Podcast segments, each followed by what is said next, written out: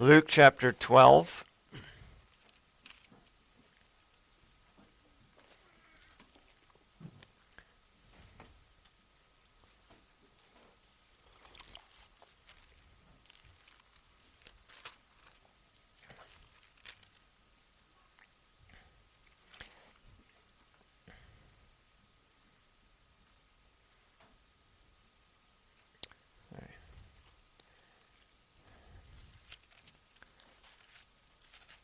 I was in the wrong book. It wasn't making sense. All right, beginning at verse 32.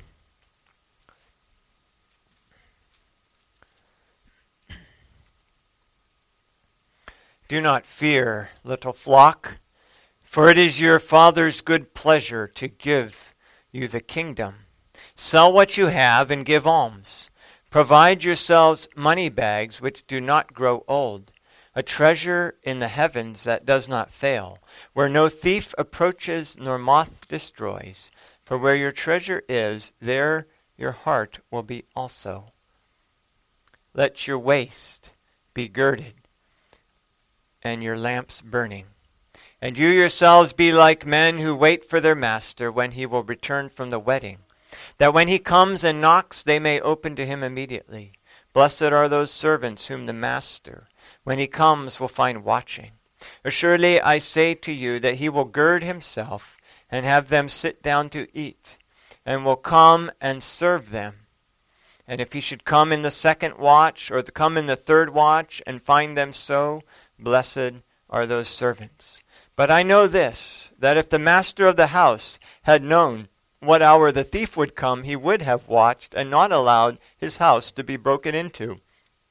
Therefore you also be ready, for the Son of Man is coming at an hour you do not expect. Then Peter said to him, Lord, do you speak this parable only to us or to all people? And the Lord said, who then is that faithful and wise steward whom his master will make ruler over his household, to give them their portion of food in due season? Blessed is that servant whom his master will find so doing when he comes. Truly I say to you that he will make him ruler over all that he has.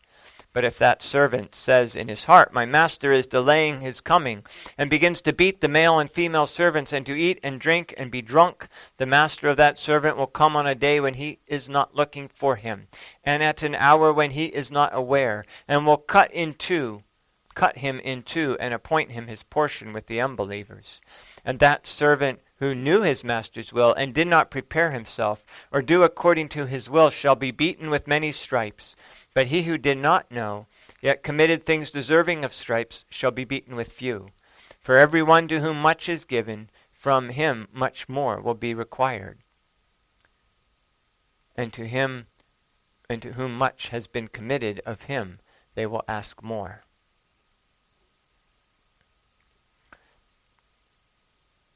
The Lord is our hiding place and our shield. Our hope is in His Word. Almighty Heavenly Father,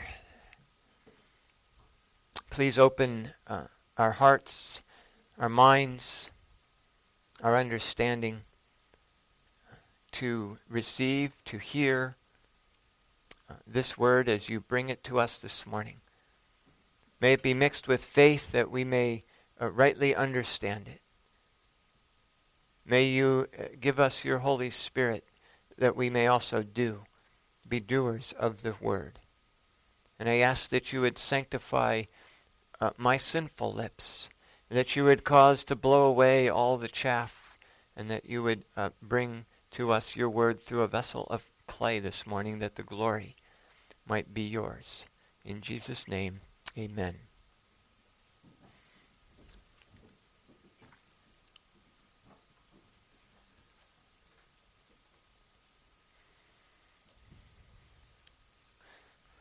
This is a lengthy sermon that Jesus has been giving, and we've been looking through piece by piece. And in the previous parts of this extended message, Jesus has just addressed three big sources of fear. Fear is a problem that is common to man, especially fear in the presence of Almighty God.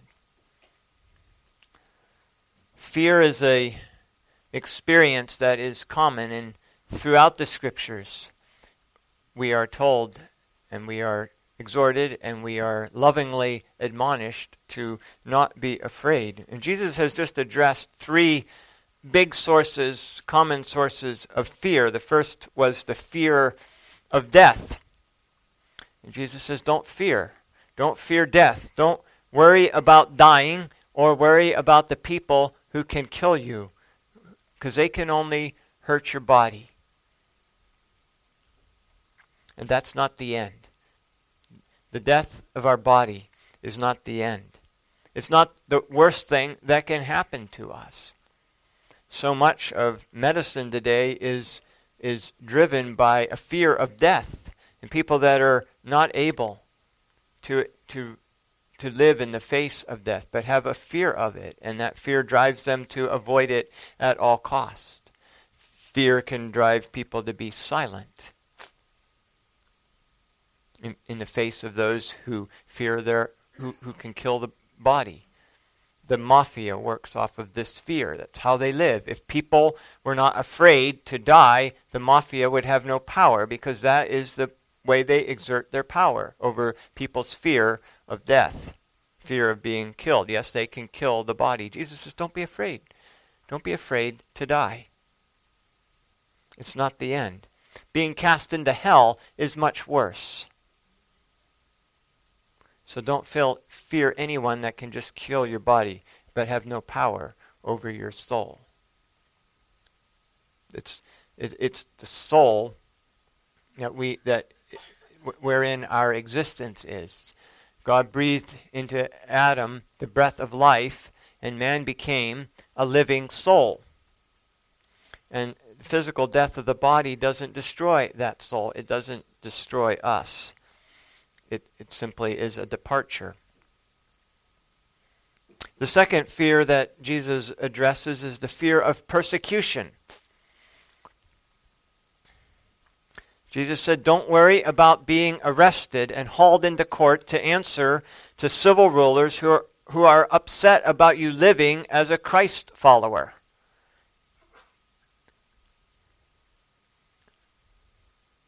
Don't be afraid. You have done nothing wrong. The Lord is still with you, even as you stand in front of that court, as Jesus did, or as Paul did, or as the apostles did on many occasions, and as Christ's followers still do.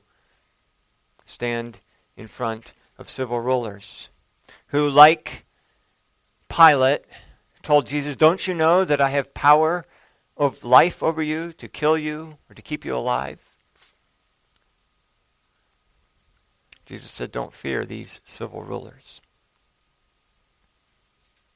Even if all your friends abandon you, and that's typically what happens when somebody is criminally charged with something, then everybody steps back. They don't want to be connected with that person who's a criminal, who's being criminally investigated.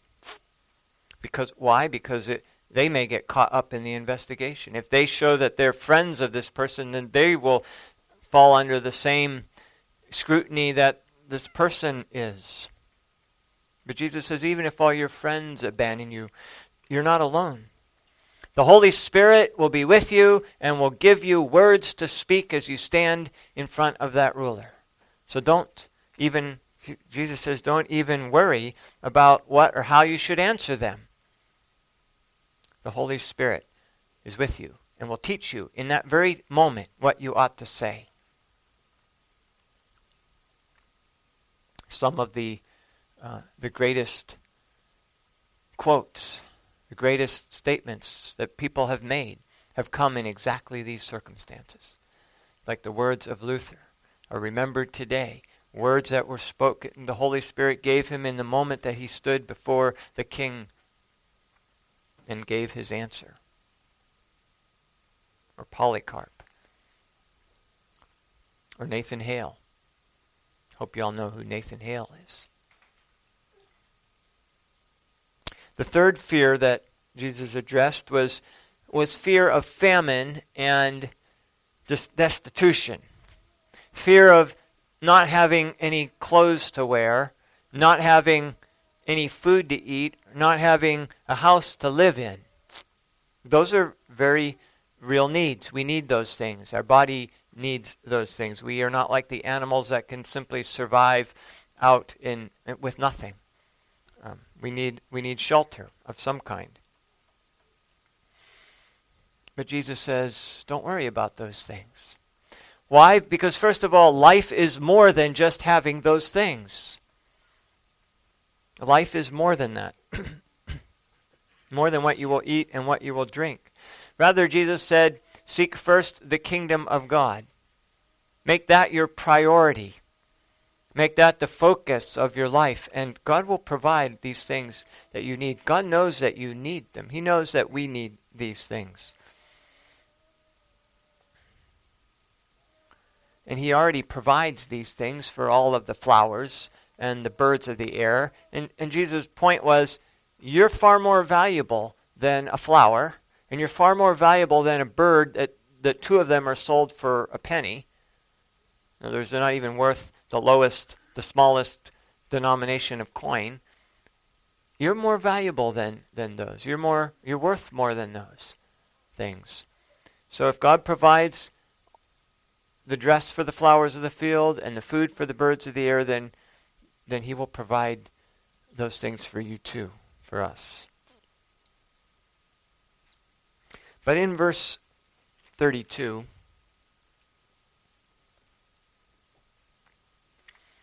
He gives us the ultimate and most glorious and wonderful antidote to fear, reason not to be afraid.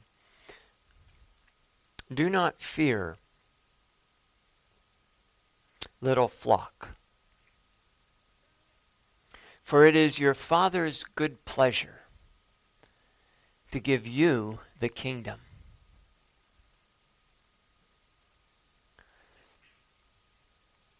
You see, it's not just that we're more important than a sparrow that isn't even worth half of a penny, and God cares for them. It's not just that we're worth more than the ravens, whom God provides food for them without their having to work, without their having to plant and harvest. It's not just that we are worth more than wildflowers, that God clothes in great beauty and they don't weave clothes and so on.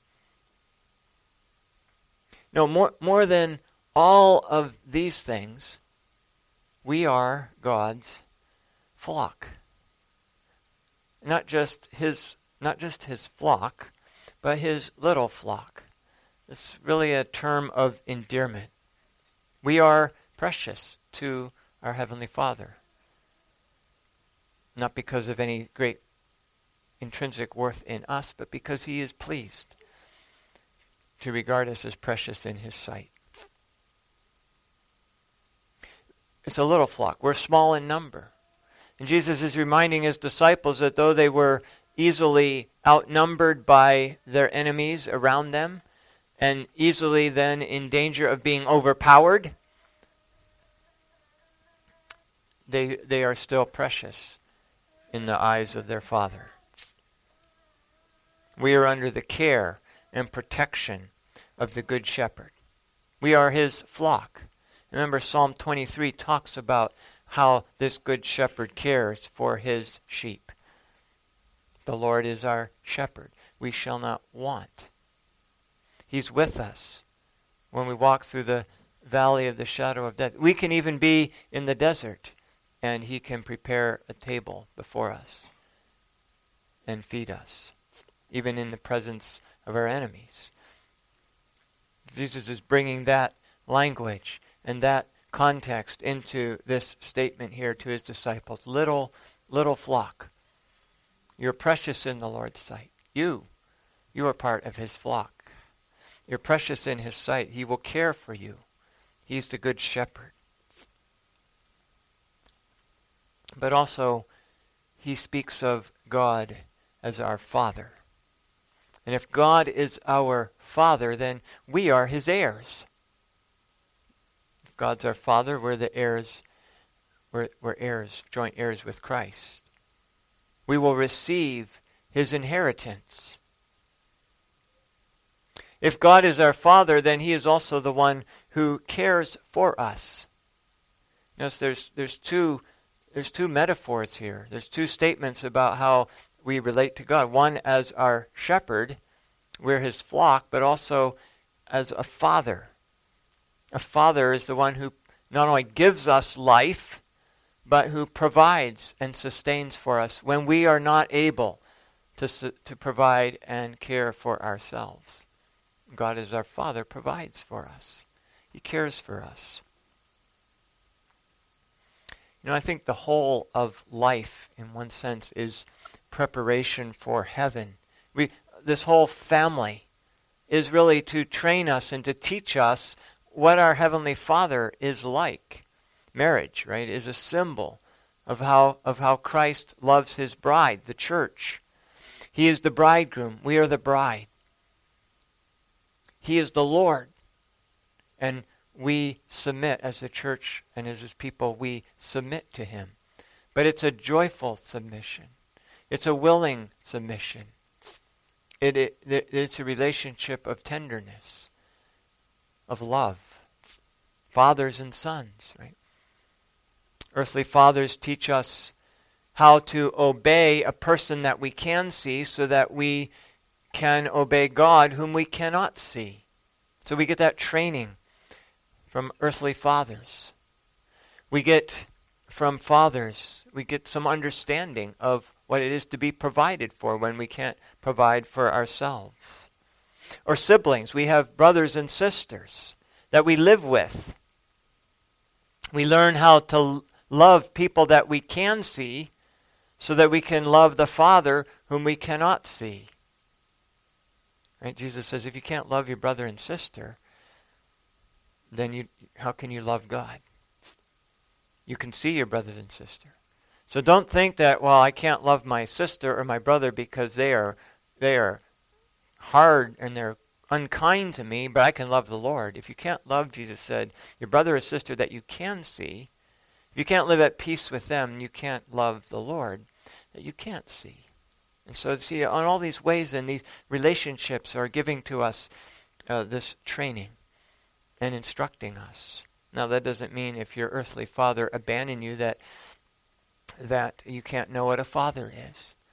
Remember, God is the one that created the ear. He can make people hear.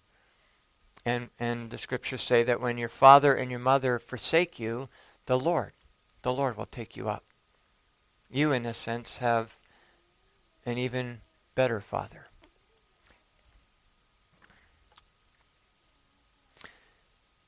Little flock.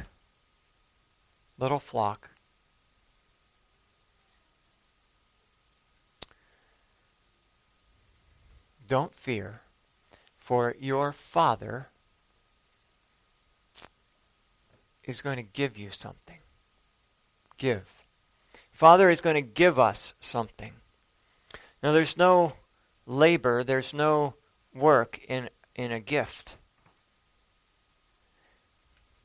There's no way to earn it. If you earned it, it's not a gift, Paul said. Grace is unmerited favor. If there is some merit to it, then it's no longer grace. And if it's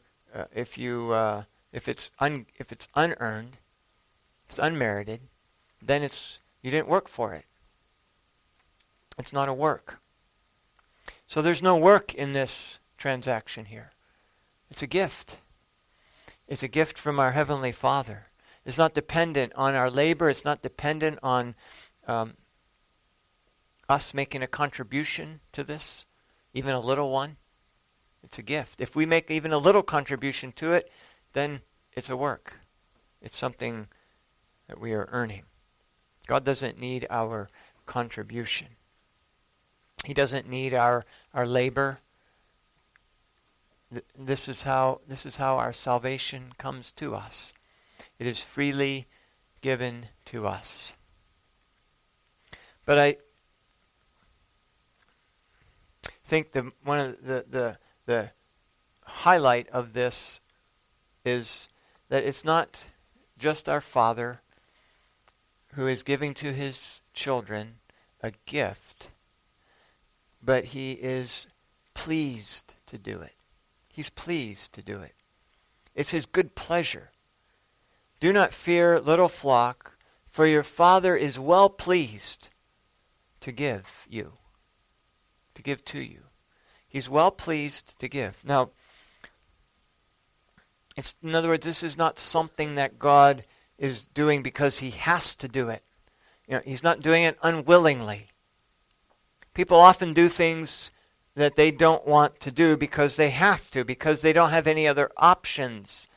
And so they're forced to do something. Maybe they just want to look good. They don't want to give a gift, but they want to look like they want to give a gift. And so they give a gift.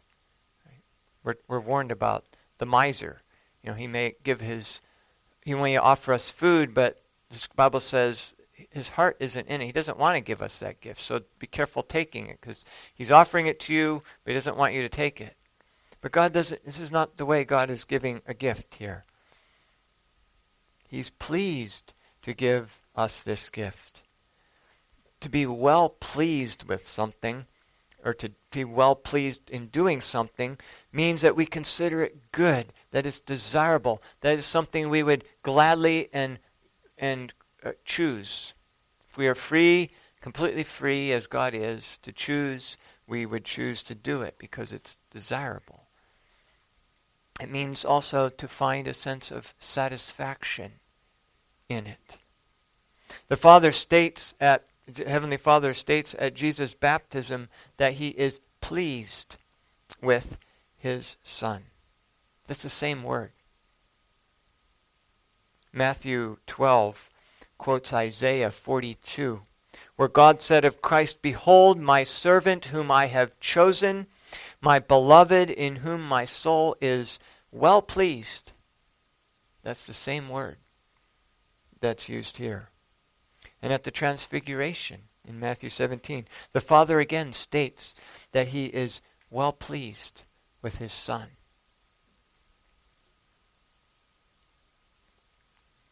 He's giving us this gift is something that the Father wants to do. He delights in it. He is well pleased in it. He delights in blessing his children. Earthly parents often delight in giving or blessing their children, but sometimes they don't have the ability to bless them the way they might want to. But our Heavenly Father has no shortage. There's no inability on his part to bless us exactly how he desires to do so.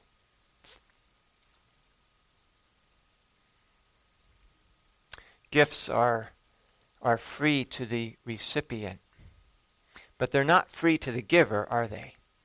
The giver of the gift is the one who pays for that gift. And so the cost of our salvation has been paid by Jesus Christ. And it's a great cost. We've been bought at a great price, the price of the precious blood of Jesus Christ. And therefore, we are to glorify God in our body and in our spirit, which are the Lord's.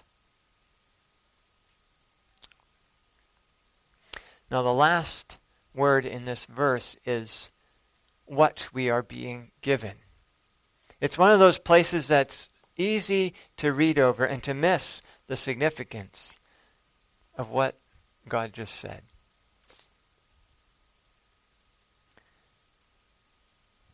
Do not fear, little flock, for it is your Father's pleasure, or your Father is well pleased to give you the kingdom. Whoa. Whoa. A what?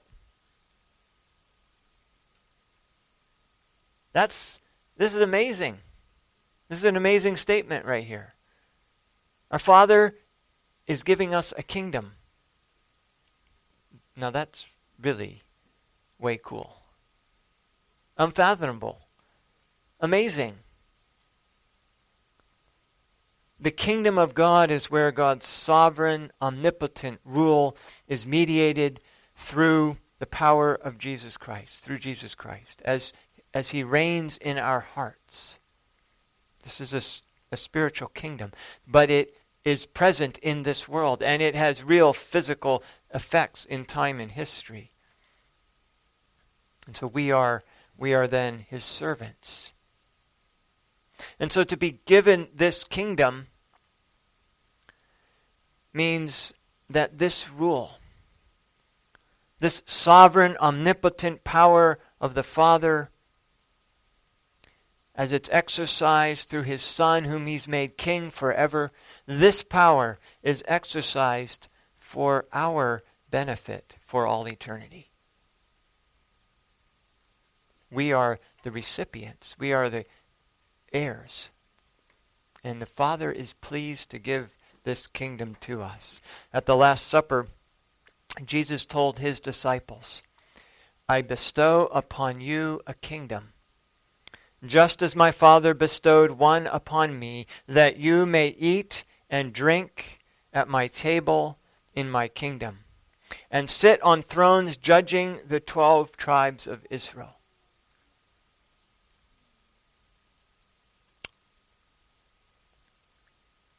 This was Paul's prayer also for the Ephesian church. And he gives that prayer, is recorded in Ephesians chapter 1. He says he prays for them that they may know what is the hope of his calling, what are the riches of the glory of his, that's Christ's inheritance in the saints, and what is the exceeding greatness of his power toward us who believe. The exceeding greatness of his power toward us who believe. He's praying that we would know this.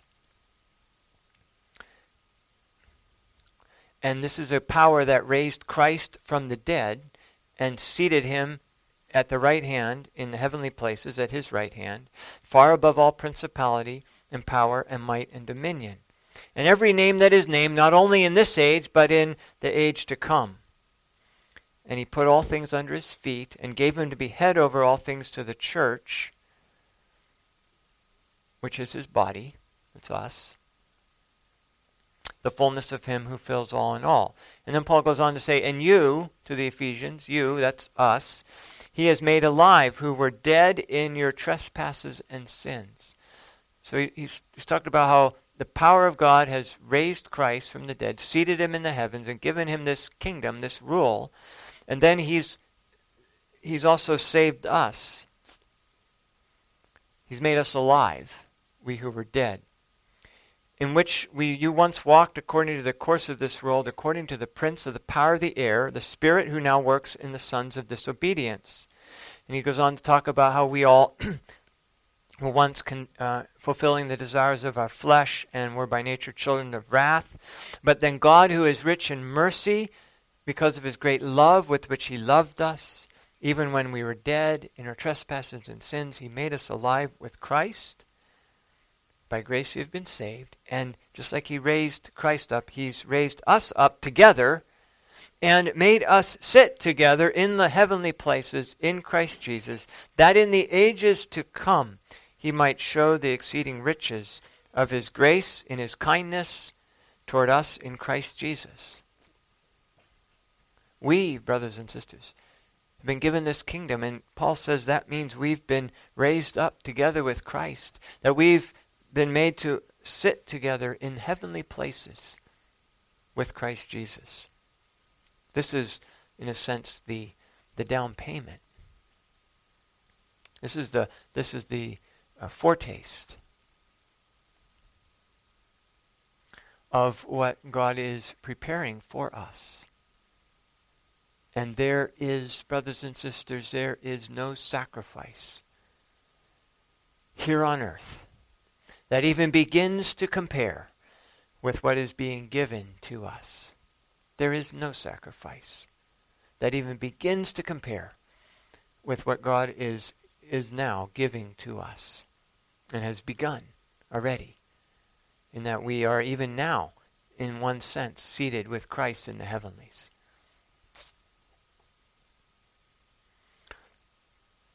Christ is returning. That is an absolute certainty. We know with absolute certainty that Christ is returning. Almost every book in the New Testament is filled with declarations and assurances that Christ is returning in glory to raise all men from the grave and to judge the entire world. Right? In Thessalonians, Paul said, "For the Lord himself will descend from heaven with a shout, with the voice of an archangel, and with the trumpet of God. And the dead in Christ will rise first. And then we who are alive and remain will be caught up together with them in the clouds to meet the Lord in the air. And thus we shall always be with the Lord." And in Acts 1, when Jesus ascended into heaven, the disciples watched him go up, bodily ascend into the clouds, and they couldn't see him anymore.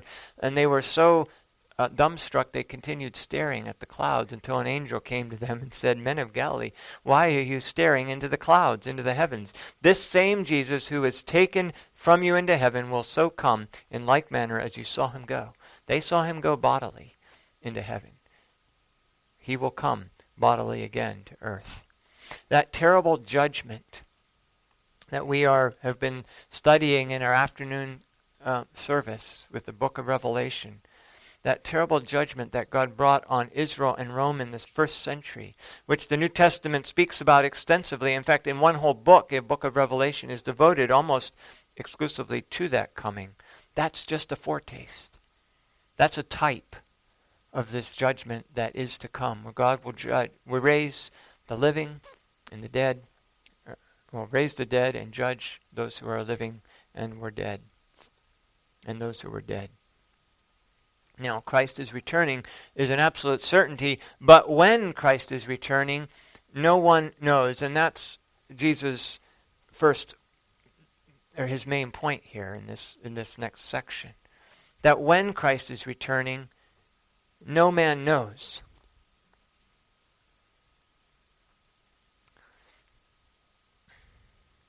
Verse 40, "Therefore you be ready, for the Son of Man is coming at an hour when you do not expect."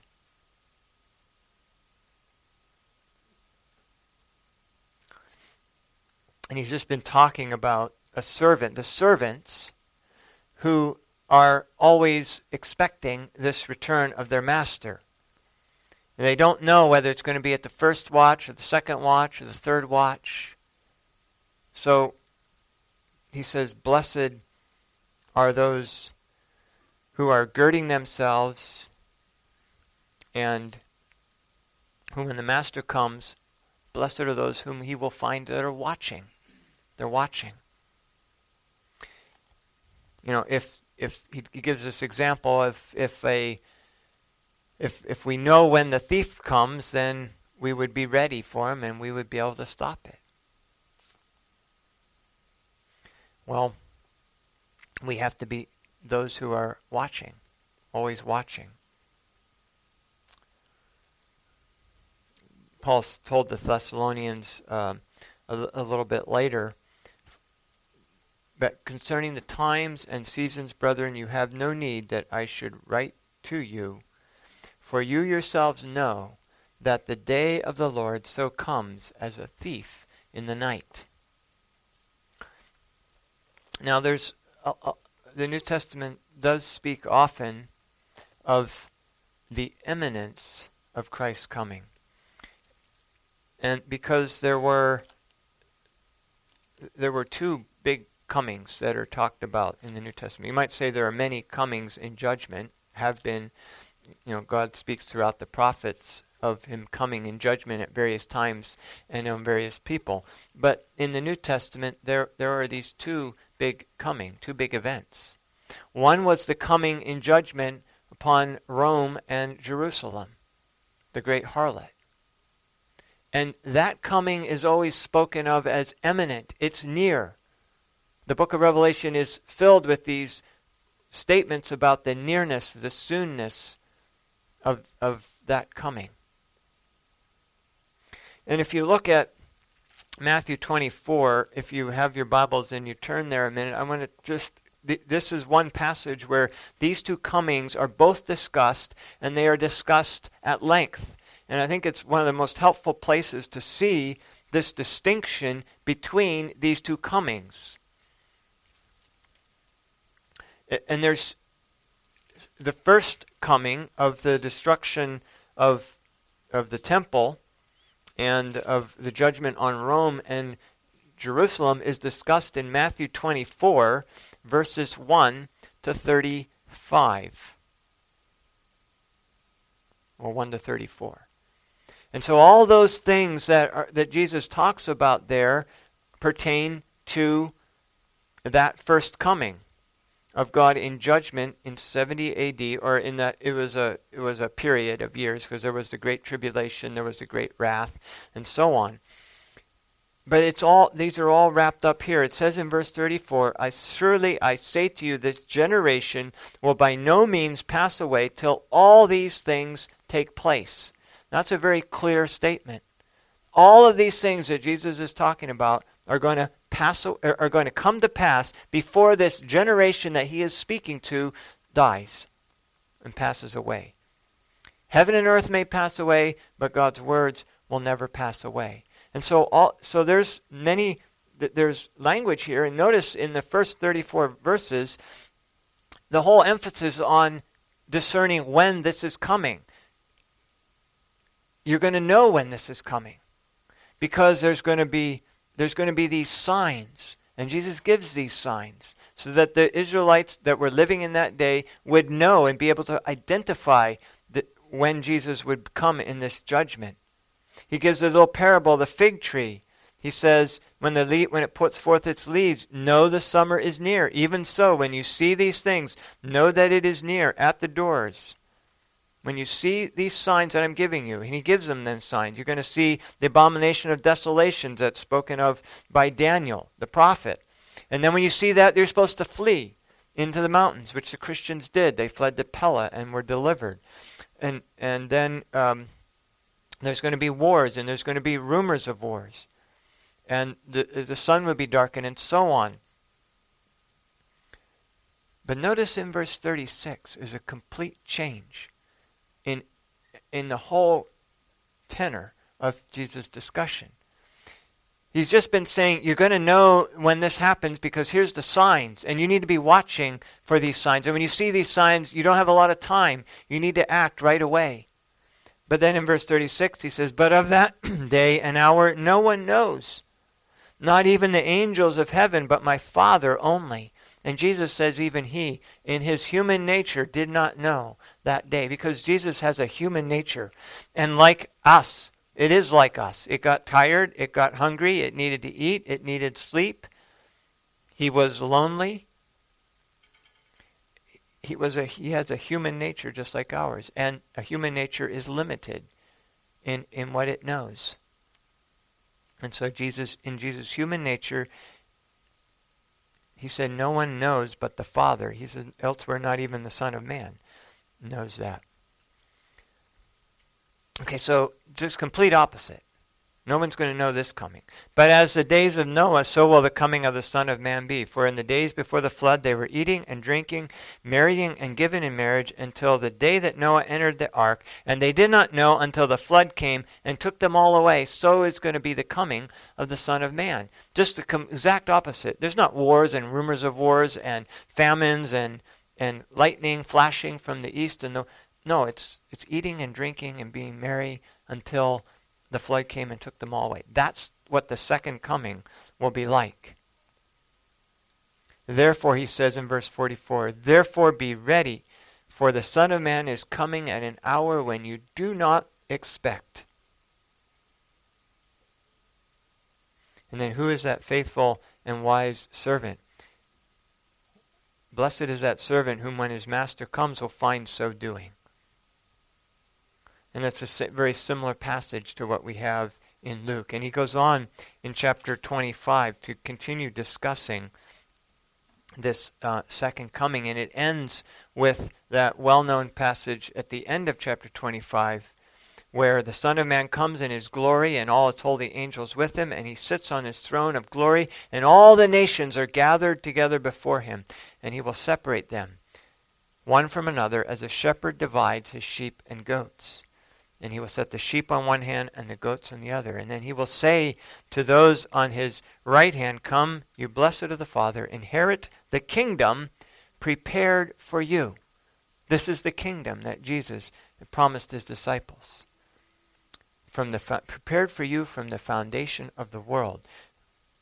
For I was hungry, and you gave me food. I was thirsty, you gave me drink. I was a stranger, you took me in. I was naked, you clothed me. I was sick, and you visited me. I was in prison, and you came to me. The righteous are going to say, when did we do all that? And he'll say, in that you did it to the least of these, you did it to me. And then he's going to say to those on his left, depart from me, I never knew you. You cursed it into the everlasting fire prepared for the devil and his angels.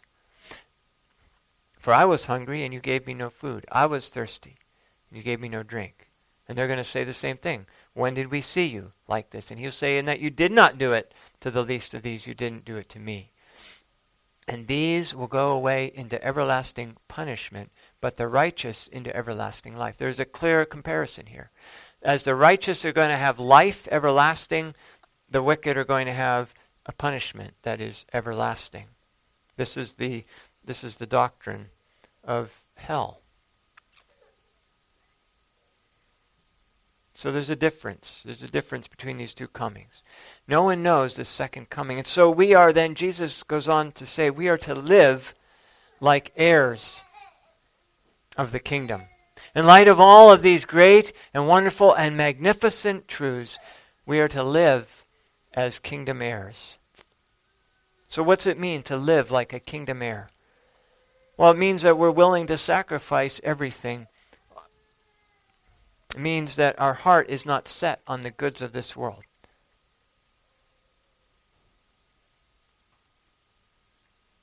Jesus says it this way, sell what you have and give alms. Provide yourself money bags that don't grow old, and a treasure in the heavens that does not fail. That's like living as an heir of the kingdom. If we're living and trying to gather our treasure here on earth, and our hope is in our treasure on earth, we're not living as heirs of a kingdom that Christ is giving to us. You see, really, what value is it in the scheme of in the big scheme of things? What value are all the goods of this world in the big scheme of things? We can't take any of it with us. None of it has any value in the everlasting life. And so, see, if we rightly understand this gift that God is giving to us, that he's pleased to give to us, then we won't be afraid of losing the goods of this world.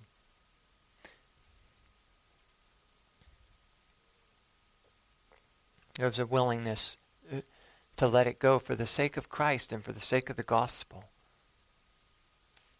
Paul, or the writer of Hebrews, told them that, he said, you remember the former days when you were illuminated, you endured a great struggle with sufferings.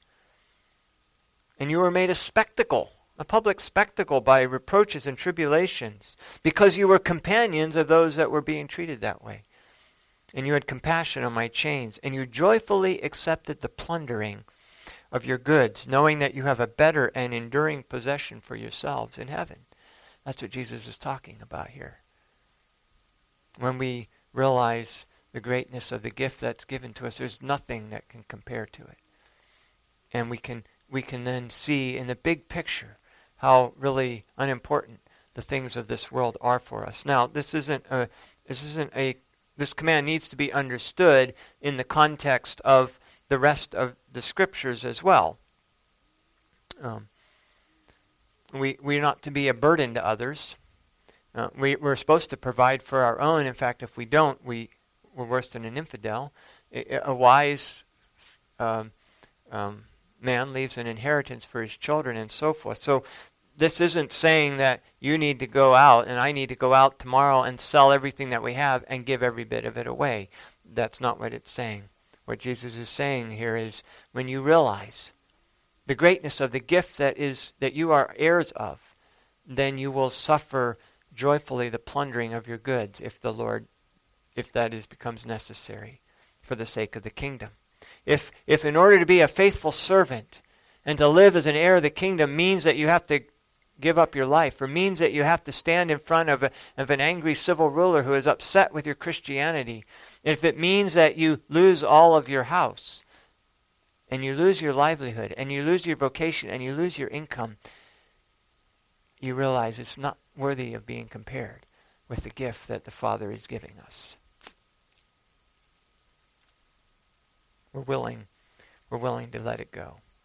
Means to live as heirs of the kingdom means that we are always ready. We don't know when Christ will come. And so we're always dressed for action. Let your waist be girded. We are dressed with the armor of God. We're dressed for battle because we're in a battle. We're equipped for action. Let your light shine. We're at work in the kingdom. We're salt in the earth.